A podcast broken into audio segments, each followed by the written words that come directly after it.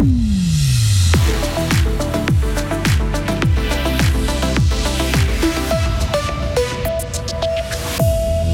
Les opposants au parc éolien de la Sona dénoncent une violation de la liberté d'expression. L'UDC veut miser sur deux candidats pour entrer au Conseil fédéral. A priori, pas de femmes.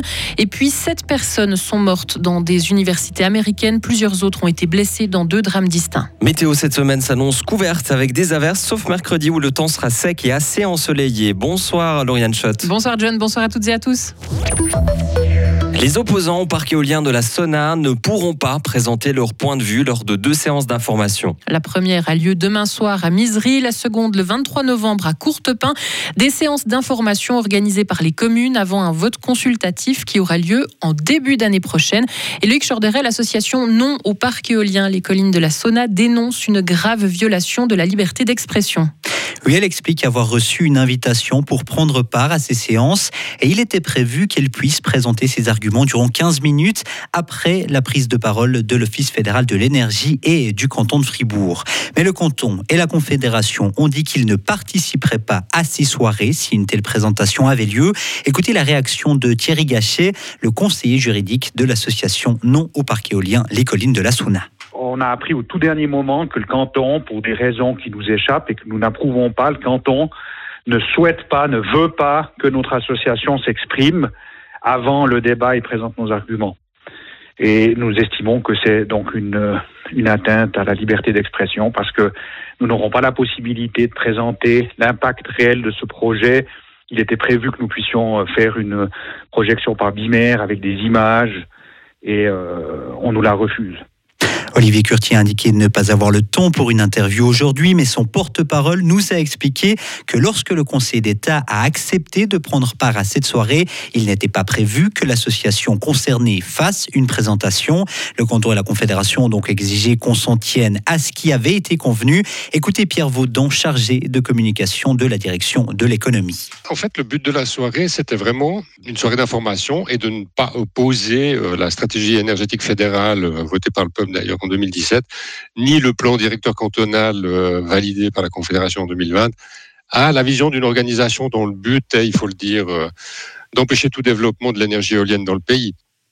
Contacté, la commune de Courtepin explique que sa priorité était que cette séance d'information ait lieu et que des concessions ont donc dû être faites lors des négociations avec les partis.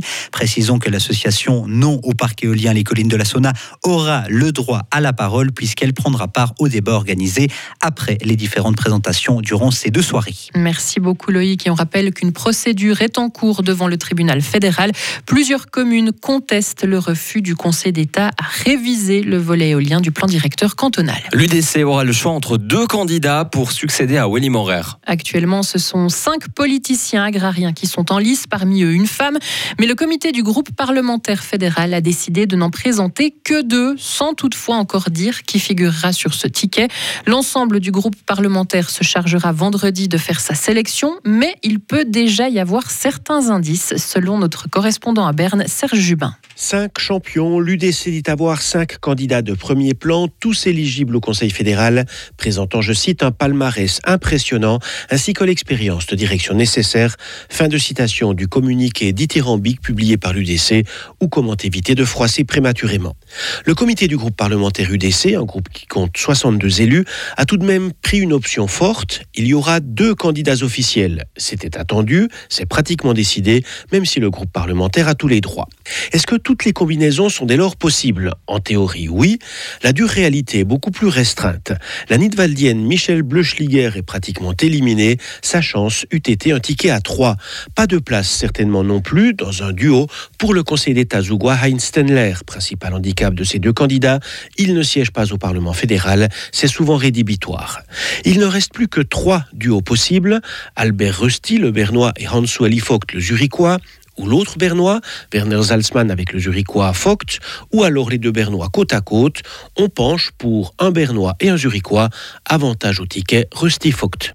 Et l'élection à la succession d'Oulema aura lieu le 7 décembre prochain, en même temps que l'élection pour remplacer Simonetta Sommaruga.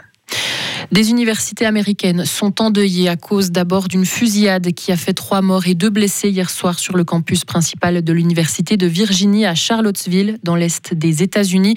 Un établissement bouclé et où des hélicoptères et des policiers sont actuellement à la recherche d'un homme considéré comme armé et dangereux.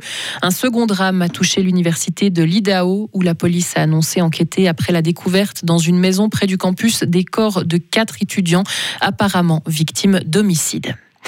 L'Union européenne sanctionne une trentaine de responsables iraniens, dont le ministre de l'Intérieur et une chaîne d'information. Cette dernière est d'ailleurs accusée d'avoir diffusé les aveux forcés de détenus après la répression des manifestations qui font suite à la mort de Massa Amini, jeune femme morte quelques jours après avoir été arrêtée car elle portait des vêtements jugés inadaptés. L'Union européenne a gelé le mois dernier les avoirs et interdit de visa de certaines personnes impliquées dans cette affaire. Et enfin, les mois à venir seront difficiles pour l'Ukraine. C'est ce qu'indique le secrétaire général de l'OTAN ce lundi, ajoutant qu'il ne faut pas sous-estimer la Russie. Un avertissement qui intervient alors que l'Ukraine célèbre en ce moment la libération de Kherson, qui a été reprise à la Russie la semaine passée. Le président ukrainien s'est d'ailleurs rendu sur place ce lundi. Moscou a réagi en affirmant que cette ville du sud de l'Ukraine appartenait à la Russie. Retrouvez toute l'info sur frappe et frappe.ch.